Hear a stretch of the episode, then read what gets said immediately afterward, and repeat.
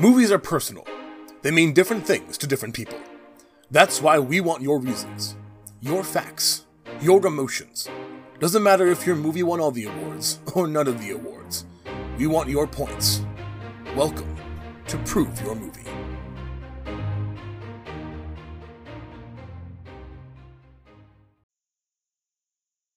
Welcome back to your bi weekly film argument series, Prove Your Movie.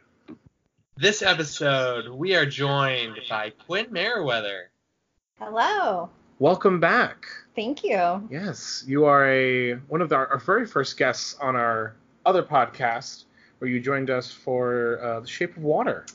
Yes, your most highly rated podcast. Yes, one of our, our, our highest listens. Yes. Very So nice. this is going to be our highly rated episode of this podcast. Yes, so your name seems to carry um, a, a good amount of clout with it. So hopefully, All right. you know, this will this will carry over to prove your movie. So this week, Quinn, what is the film you will be arguing? Yes. Um, my film will be Call Me by Your Name by Luca Gucciano. Alrighty.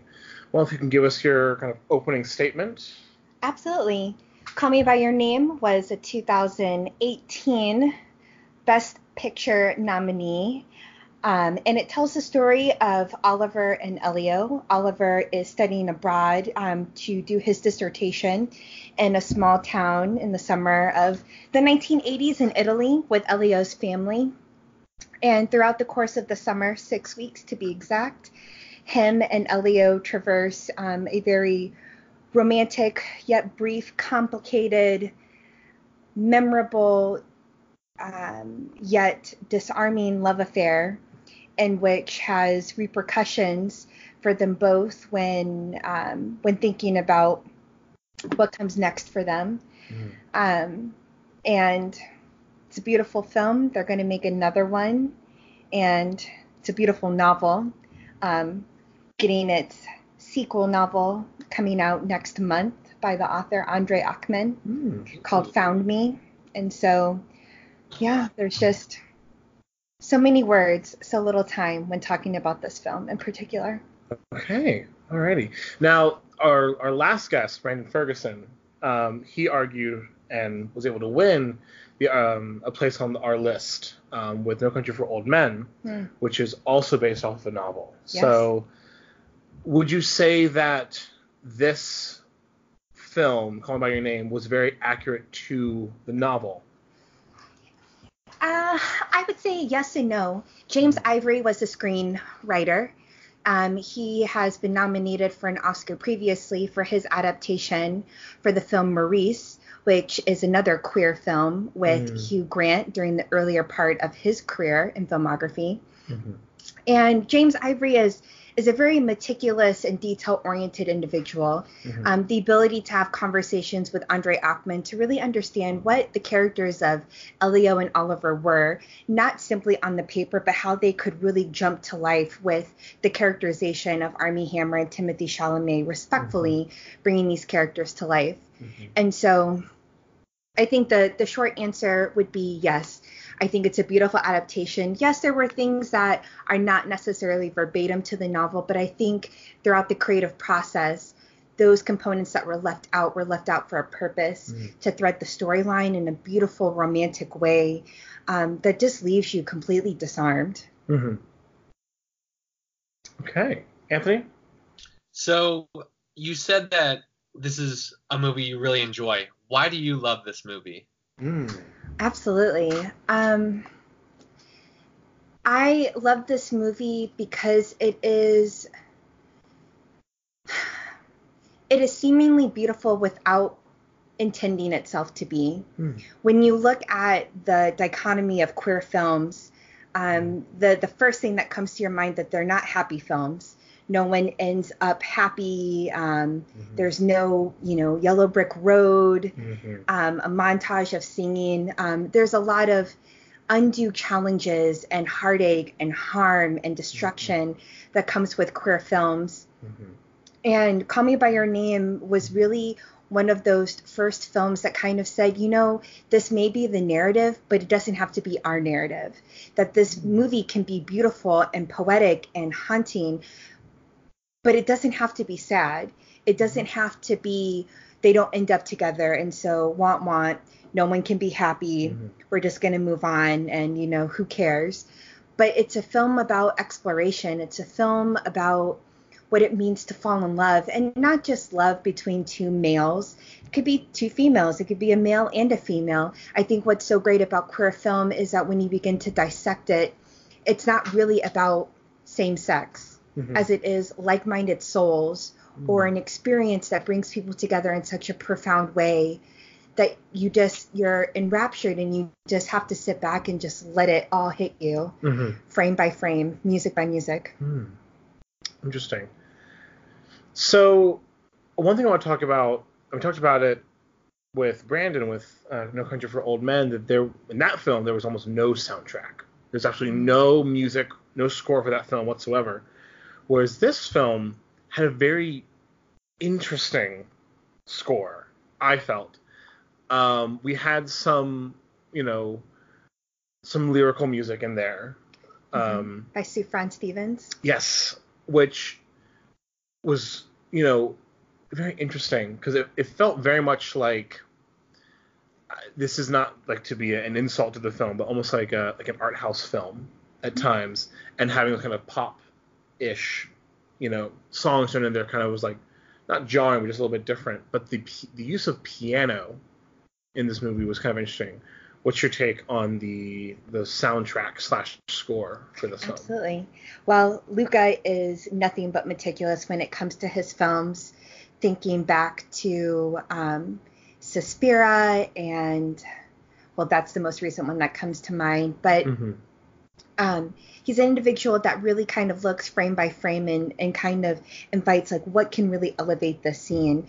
Um, speaking about the piano and the scores, um, Timothy Chalamet actually um, went to Rome three months before they began shooting and learned how to speak Italian and learned how to play the piano. So all of the musical scores in that, film that he plays, that's actually him playing it. That's not a double and he's just moving his fingers in the correct manner. That's physically him playing. And I think the added part of Sufjan Stevens with the vision of Gideon and the mystery of love, it adds this element of fantasy Mhm. um, that is very centric to the film being taking place in the 1980s like like you said art pop andy warhol like Yeah. these are the kind of things that are happening around the world and Mhm. so that kind of feel musically makes sense for the environment that they're all in with the acid washed jeans and you know Mhm. the denim shirts with swim trunks and really not really a care in the world it's very european but it's also very 80s Yes. And lack of a better Mhm. string of sentences This this definitely felt for me. I don't know. I don't know how you feel, Anthony, but for me, this this film definitely was kind of like a. Some movies you can kind of pinpoint, not pinpoint, but I guess look at and be like, this is a slice of a time period. And I saw this and I was like, this is a slice of the 80s. Just like went in, someone went in, cut it out, and was like, here you go. Here's the 80s. but it's timeless too Mm-hmm. um, and and it's timeless in the sense of the the words that are used, the relationship between his father, which I think that elevates the movie mm-hmm. in its own sense. Um, just the the family dynamic that Elio grew up in, Mm-hmm. which I think makes the relationship between him and Oliver even more special because there was Mhm. no extenuating circumstances that were telling them this can't be Mm-hmm. it was more you seem like really great friends you seem to develop the closeness and you know what closeness or really good friends mean to the Mhm. parents they're not oblivious to what's going on Mm-hmm. but they're not judgmental either and um, i think it just it sets this tone that especially with queer films there's this reckoning moment i think of um, love simon where he tells his family i'm gay during christmas and his dad doesn't know what to say. His mom doesn't know what to say. His sister tries to rally behind him but he's like no i, I can't hear it from you. I really want to hear it from my mom and dad. And it's not until later that they have this you know empathic scene where the mom Mhm. says breathe simon. You can finally breathe now. And the dad's like yeah let's get a Grindr account. And you're like okay dad calm down. Like time out. Yeah. this is not facebook for males. Yeah. Um, but how um, Elio's mom and dad, they don't need to say anything because support was already ingrained in their family dynamic. Mm-hmm. And the the moment where the mom picks him up and strokes his hair as they're driving home, and he's obviously really emotional, or when the dad tells him a similar experience that he almost embarked on but chose not to. Um, I think, no, I don't think, I know, paints this this visual picture of why does it have to be so black and white? Why does the family have to not be supportive from the onset when a son or daughter says, I think I have romantic feelings for the same sex? Why can't that, why does that even need to be part of the narrative? Mhm. Why can't the story just continue without that having to be interjected? I think Call Me By Your Name kind of puts that narrative um, on the spotlight and says, you know, Mhm. see, look, we didn't have to do that to make a great film. We could make a film about two people that fall in love beyond the time, beyond cultural norms, Mhm. and say, this is what love looks like when two people have such a strong connection. And although it's confusing, although there's tons of silence, that doesn't wash away Mhm. what this means. Hmm. So I think it's it's everything. Okay. Wow. Wow. Whew. very, very well put. Yeah, it's a lot to think about. Yeah. One point I want to touch upon is, and you mentioned it a little bit just now, the father, his speech at the end, where, so this is the first time I've seen this movie, Mhm. and he said something. It, the way he's talking, it almost sounds like he's a little bit envious of the relationship that Elio had with Oliver. Yeah. And so, can you talk a little bit more about what the father is talking about there? Like, is he is he living with regret? Mm. Oh my gosh, that is a really great question. And not to plug Andre Aciman's work, because I definitely don't work for him, but I would say um, that's what the sequel to Call Me By Your Name is, and the new novel Found Me. Um, the premise of that book is that Samuel, Elio's father, Mhm. begins to reminisce about when he was young and he had a chance encounter and the decisions that he ultimately made that led him to speaking with his son in such a a, a frank, unapologetic way of saying, you know, this experience happened to me and I chose not to go down that path. And like you said, I think there is a little bit of envy, but not at the fact that Elio had that experience, but the fact that I think his dad so much wants to help his son in that moment, but he doesn't have anything except something that never happened. And so he can recall that and use that as a steering to tell his son, we chip apart so many parts of ourselves in the hope of feeling better or moving on. But when we actually look at what's left behind, we don't feel better. We haven't moved on because it's still with us.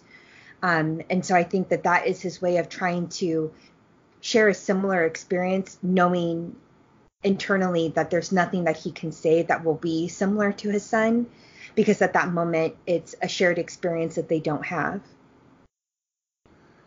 Wow. Yeah, this movie definitely. There are some movies I, I, where you leave and you almost kind of feel like you run, you run a marathon. Um, you're kind of like, and we're done. Um, and this movie, I kind of, it ended and I was like, I'm kind of sad now. um, you know, like I, I'm like I don't have any connections to these characters. I can't really relate to these characters, but seeing their interaction and seeing the emotions and you know the passion they had for each other, I'm just like, well, now I'm sad. um, would- would you say? Now, of course, for Anthony and I, this was our first time seeing it the day we're recording this.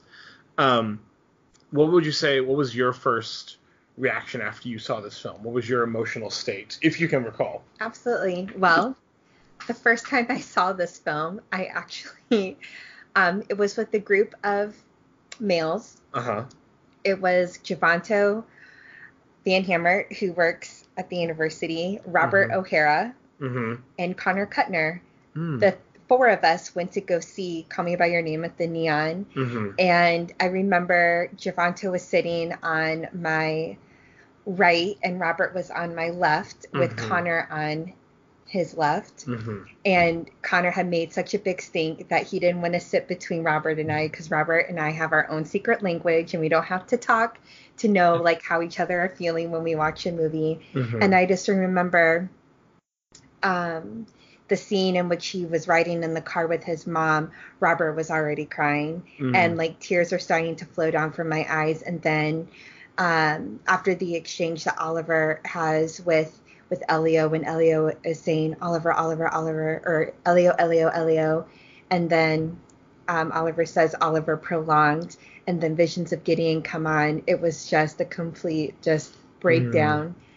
Um, I I think like you, um, I didn't feel like I, I ran a marathon, but there was definitely this feeling of feeling so invested in those characters. Mhm. And I remember something that my English professor in literature told me that a great book and a great film is the connection that you forge with it. That if you walk away from a book or leave the theater after seeing a movie and you think to yourself, I am just so beside myself. Like, how could they do that to this person? The film or the book has enraptured you in such a way that you'll never forget it Mhm. Because it's ingrained on you. And this book, reading it, I read the book before I saw the film, so I knew exactly what I was seeing. Yeah. Um, yeah, it, it, it spoke to me in such a way that leaving that theater, um, I just wanted to grab my best friend Elio and just hug him and say, it's going to be okay. Mhm. Maybe not right now, Mhm. maybe not in a couple of weeks, but you have great friends and um, Marzia and a great family Mhm. with his mom and dad, and um, you have so much ahead of you Mhm. talent, gourds of talent. Mhm. Um, this will not be your swan song. Hmm. So, yeah, just yeah. Um, I'm getting emotional thinking about the movie. Um, but looking at it from a narrative perspective, um, a lot of movies, you know, will set up characters in a way that's like this person does this, this person does this. This movie was very. I, I, I guess another a good example that a lot of people would know if they've never seen Call Me by Your Name is like Game of Thrones. Game of Thrones just hops right in, and you just hear the characters and hear the names. They're not going to give you like formal introductions to anyone. You just have to know. Yes. This movie, I was confused for the first ten or so minutes. I'm like, is Elio also a student? Is Elio? I'm a little confused. Mhm. And so it took me a while to like, okay, mom, dad, student, Elio. Okay, got it. I got the. Yeah. What would you say? Would you say that that is a strength or a weakness of this film? I think it's very subjective depending on the Hmm. viewpoint of the audience member. Okay. Um, I, I think of films um, such as Only You, which was a modern take on Roman Holiday with Mo, um, Marisa Tomei and Robert Downey Jr., Mm-hmm. um, in which the movie starts with her going to a fortune teller, and the fortune teller says that you're going to meet this pers- person, Robert Blake, and that is your soulmate. And so it goes, you know, 20 years later, she's engaged, and you're like, oh my gosh, like what has happened between you as a 12 year old girl to now you, 30 years old, teaching high school kids, and you love romance and the stars, and you know, um, a Roman holiday with Gregory Peck and Audrey Hepburn. I I think movies that are filmed in such a way are filmed for people who go to the movies to be wowed, Hmm. um, to just sit in a seat and look at something artistically being shown to them in visual forms, and they're not worried about how does this connect. They know how it's going to connect. They just Mm. have to trust in the movie. So they're sitting there just letting all of these visual mediums hit them, and as they kind of go through, inadvertently their questions will be answered. I don't know who this is, but the movie's going to tell me, oh, Yeah. this is Elio. Mhm. This is, you know, Maritza. Oh, this is Oliver. This Mm. is Samuel. This is the wife. This is the gay couple who the mother calls Sonny and Cher. Like all of this Mhm. will be explained. Mhm. um, he's very much that filmographer. Mhm. Um, you know, I, I think of a movie that he filmed afterwards, which was a remake of a 60s movie, Suspiria. Suspiria is very confusing too, because you watch the movie and um, the character played by Chloe Grace, or Grace Moretz is on the stage and you have no idea what's going on. She's buzzing her therapist's door, leaves a duffel bag in the corner. You never know what happened to this duffel bag, like what's in it Mhm. she talks and she's like, you know, turning books and turning like photographs, and you're like, okay, well, I've just met this very confusing character, and you never see her again until the very end of the film. Mm. But you're so enraptured by what's happening that you're just you're in for the ride. You've been Mhm. buckled in. The Mhm. roller coaster is going. Yeah. I'm just gonna sit back and I think that that is a positive Mhm. because that's not something that movies are they're not filmed like that everything has to Mm. be expertly explained like who is this person their title must be said and must be seen and must be heard Mhm. so you know someone sits in a waiting room are you here to see amy adams yes i'm here to see amy adams amy adams is at her desk with a name placard saying amy adams character says, Hi, my name is Quinn Merriweather. Hi, I'm Amy Adams. Nice to meet you. That's how movies are. And it almost feels like, do you think that I'm an idiot as a Yeah. viewer? Like, I don't need you to tell me who all these people are. Just play out the scene. Mhm. Um, Yeah. so Interesting. Yeah. that's how I would kind of describe it. Like in a play, they're not going to set everything up for you in a play. You just have to sit back and just watch it. So why should a Mm. movie be any different? Fair. Right. There's that rule: show don't tell. Yes. Yes. Um, to your point though, Adam, I I thought Mar for the most of this movie, well, I maybe half of the movie, I thought Marja was Elio's sister. And then as things started heating up, I was like, whoa, no, no, no, no, they're Oh. not. Not your sister. that is not something you do with your sister. Whoa, yeah, yeah. I I was a little confused. I'm like, okay, so I get that Elio's family and Marcio's family like are friends, Mhm. but I was kind of confused near the very beginning of the film when we see Elio play the piano, and they're like all watching TV or they're watching that like Some kind of program. some kind of music video or like the people are on the motorcycle or whatever, and you know, um, they were all sitting together, and I'm like, do they all live in the same house? Uh, is this like a really? Is this like some kind of like professor commune? I'm a little confused. um, but but yeah, I think in the end everything made sense. Like there was no part of the movie that was like, I don't know where this. I think films, not to interrupt, yeah, yeah. but I think films like Call Me by Your Name, they make the audience have to make a decision of do you trust your director Mm, to guide you from point A to point B? hmm Do you trust that they're going to make sure that you understand what's going on in the Mhm. film without having to answer all of your insipid questions Yeah. along the way? Yeah. Um, Okay, so fair enough. you know, Steven Spielberg would be an example like Saving Private Ryan. Mhm. Just how that whole movie is filmed. He doesn't answer every single question. Mhm. He answers the big one, which is who's Private Ryan. Yeah. You find out, and it's very lackluster. Like, oh, okay, Matt Damon, nice to see you. It's been cool. yeah. Let's let's save you now. Yeah. Um, but I think he would be a modern example of someone in the main frame of, of a film who a lot of people trust Mm. him to tell a story. Yeah. Okay. Well.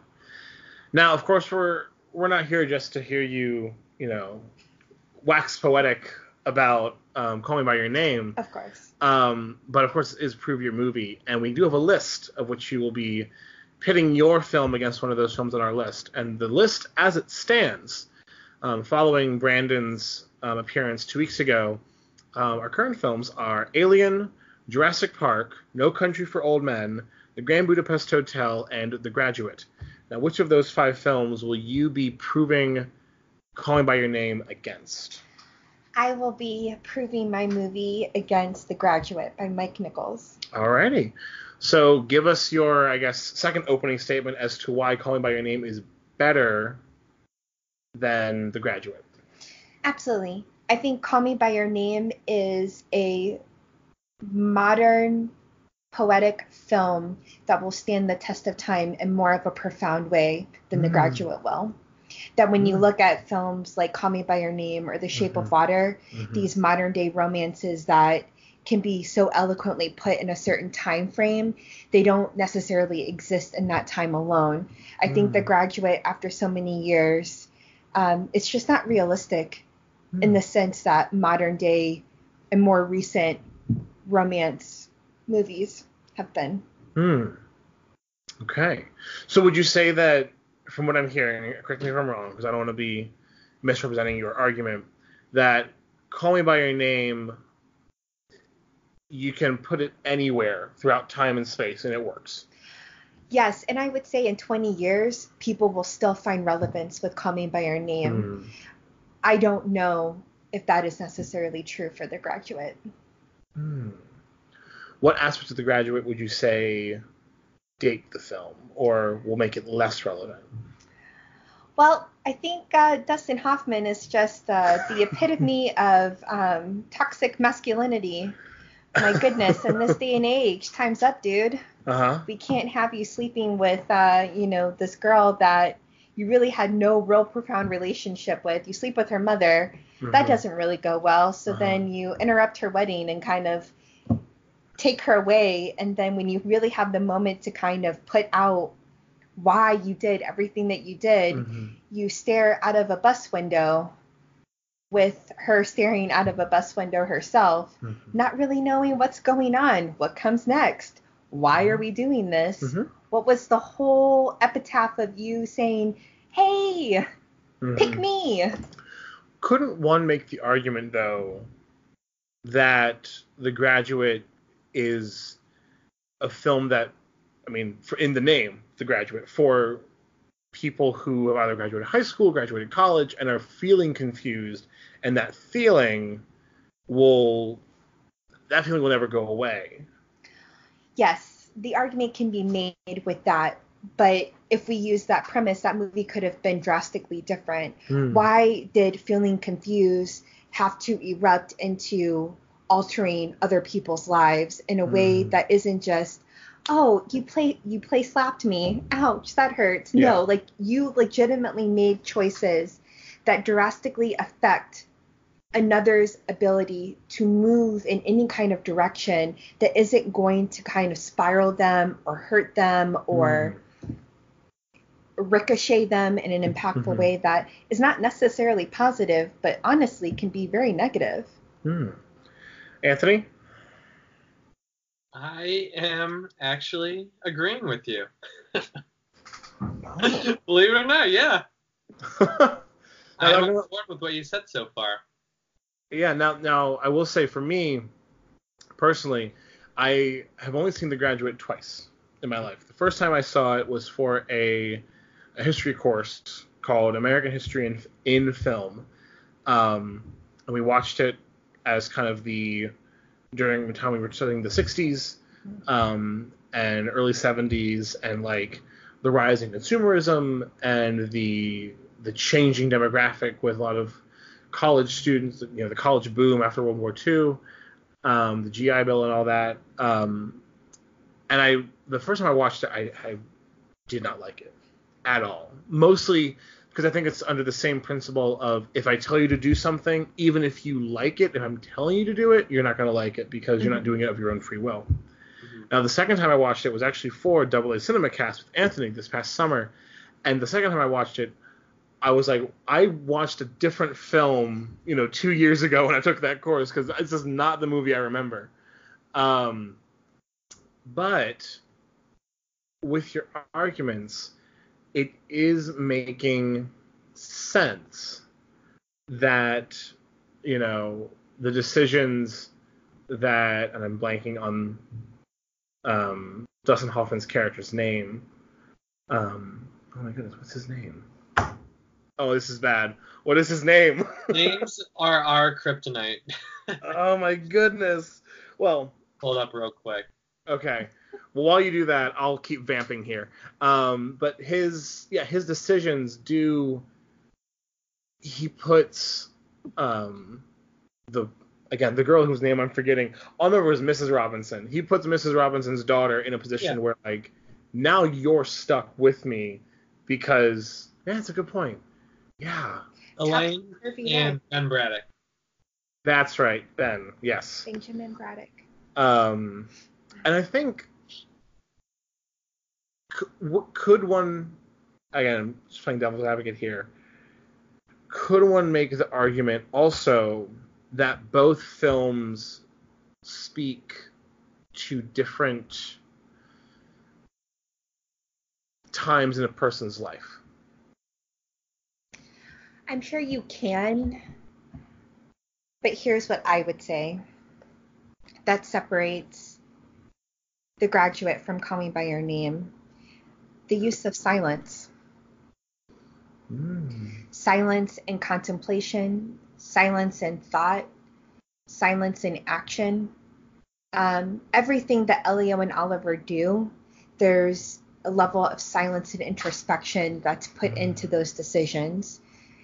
Um, ben doesn't operate like that. Hmm. He's lost and confused, so he finds himself with Mrs. Robinson. Mm-hmm. She seduces him. They have their thing, and there's this moment where he kind of the veil is lifted, and he he says to himself, "I'm imagining like I'm making a mistake. This is not what I want to do." Mm-hmm. um, the only option I see is this this one. So Mhm. I'm gonna I'm gonna tell her I'm gonna tell Miss Robinson I can't do this anymore, Mhm. and I'm gonna go for the daughter. And I don't know what's gonna happen. Mm-hmm. I mean, when I think of that final scene on the bus, that's what I see. I don't know what's gonna happen. Mm-hmm. Right. But I think with with Elio and Oliver, it's not as blanket as that. Mm-hmm. It's this thing has happened. Mm-hmm. I may not know what I'm going to do, but I know that I have to move forward. Hmm. So for Oliver, it's I'm moving, I'm going back to the States. I'm going to reconnect with my on and off girlfriend. We're going to get engaged. I'm going to be the nice Jewish boy in my family and move in that direction, get married, have kids. Mhm. But I think for Elio, it's a little bit more convoluted Hmm. and it takes a little bit more time and introspection to get to what is he going to do next. He Mhm. becomes um, famous musician. He Mm-hmm. travels all over the world. He obviously has a very well versed and articulate experience in the latter part of his life. Mhm. Um, and I'm speaking more of the book now. Gotcha. Um, but I was gonna say, I'm he- like, I don't moves- remember his musical career in the movie. but, Just remember I'm crying in the crowd. yeah. but he moves on. yeah. And Yeah. I, I think even when you're confused, there has to be this understanding of where do I go from here? Even though I'm confused, I still have to pick a direction Mm. of left or right, front or back. I can't just remain stagnant. And I think that's my biggest point of contention with The Graduate is that Mm. Mike Nichols doesn't really explore as a director what Ben's real conundrum is. Yes, he's confused. Yes, he doesn't know. But even in that, there's still choices that have to be made, and there's Mhm. still a cause and effect that Mhm. goes with said choices. And I don't Mhm. feel, I feel like as an audience member, you just see this character be let off. Like, Yeah. There's no consequences for all the things that you have done, all the things that you were about to do. I'm just, I'm having to sit here and root for you to say, Mm. wow, you made one decision, and Mhm. that is supposed to be good, I guess, Yeah. but not really. I think that, I think the graduate leaves me with more questions than answers. Mm. Whereas, although Call Me By Your Name still leaves a lot of questions, Mhm. I don't necessarily feel the need to have those answered. Mm. And I don't know if it's just the poetic sense of how the movie was filmed Mhm. that I don't want to interrogate what could have been or what happened after the credits rolled. Like, did Elio just sit in front of the fire and continue to cry? Did hmm. he eventually have dinner with his family during Hanukkah? You know, did he spin the menorah? Did he, you know, Dreidel. dreidel? That's what I meant. You're good. You could I'm- spin the menorah and get messy, but it would. I'm not Jewish either, so It's okay. take that fail. that nice vacation home just goes down in flames. Oh, well, there goes our street Um, cred. but but to spin the dreidel, did he make like a snow angel in the snow? Mhm. Did he fix his hair? Because that was kind of irritating to me. Like, was he doing like a flock of seagulls kind of thing with his with his headphones? I don't know. But yeah. I think there's the what if, but I think there's also a sense of just feeling complete that whatever questions I have, I'm okay not knowing. Or if I find out, that'd be great, but it doesn't necessarily tear anything to what I've seen or what I've experienced. Okay. Well, I have no further questions. Do you have any further questions, Anthony? Uh, no questions, just following up to what you said. So I feel like The Graduate is it's really a movie for a generation. It's like for at that time. And I think in the movie, to that point at the end of when they're on the bus and they don't know where they're going, I think that's kind of what the movie is saying, though, that yes, they don't know what they're doing, where they're going, but they're finally, Elaine and Ben, and I guess you could argue this, are like making their own decision, thinking for themselves. Because there's that, yes, Ben er, interrupts the wedding, which should he have done that? Eh. Is it is it a little misogynistic? Yeah, maybe. when when Elaine's leaving, Mrs. Robinson tries to stop her, and Elaine goes, "What did she say? Something along the lines of like, I won't, I won't get stuck like you, or something like that." yeah. Because throughout the movie, we see Mrs. Robinson is unhappy. She she is still with Mr. Robinson, but they're not sleeping even in the same bed. Mhm. And um, but to your point, like in the movie, have you seen 500 Days of Summer? Yes. In that movie, in the opening, it says that um, the the Joseph Gordon-Levitt's character he has this idea of love based on a misunderstanding of the graduate. And so like if you're using the graduate to say here is what love is, I don't think I don't think you're going to find something that is actually love. And but to your point about call me by your name, I think you're right about it standing the test of time more. There's you don't have the misogynistic factor, and there is something beautiful between the two characters of Elio and Oliver. Mhm. So I think in that way it'll stand. Yeah, it'll definitely stand this test of time more than The Graduate. I think that the graduate is kind of, as we're saying it now, I'm like, I think it's kind of losing relevance. Thinking of when it was made in the late 60s, Vietnam, a generation that is confused, that seems lost, out of place, not sure what's going on. Um, Cold War, everything happening. But now looking at Call Me by Your Name being, as you said, like at this timeless. I almost at times felt like I was watching like a fairy tale you know. Um, and I think having it set in northern Italy, surrounded by this ancient Roman architecture, this like ancient civilization that once was like the pool that they swim in, like looks like it's been there for like thousands of years. You know, I was impressed. Um, side note here that Oliver tried to swim laps in what looked to be maybe like so maybe like 10 feet of water. I'm like, he gets like two strokes in and then goes back the other way. I was like, dedication, good for you. Um, but, you know, it, it having a set like mostly in the woods, we do have the shots of the city. And when we do have the shots of the city, um, it's during the day um, in the town square, these older streets. And then at night, you know, it's the city just almost seems abandoned. Like the world's left for just Elio and Oliver. And yeah, I think that 20 years from now, people look at The Graduate as like, well, this is a movie of the 60s and it was made for the 60s and it's, you know, has some, you know, relevance in terms of film history, but it's like, there we go, it's a little artifact and we'll put it on the shelf.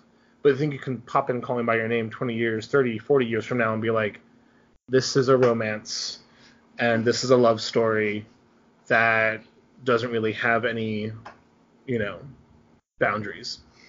I think beyond that, Call Me by Your Name is this this pride-filled venture that shows queer film in such a way that I think its predecessors couldn't quite capitulate on. Hmm. You think of movies like Maurice, Mhm. A Single Man with Colin Firth, um, Brokeback Mountain, Mm, which was the real pinnacle of its time mhm. and a perfect movie to dissect the dichotomy between Call Me by Your Name inverse Brokeback Mountain of is Brokeback Mountain the reality of Call Me by Your Name that fantasizes?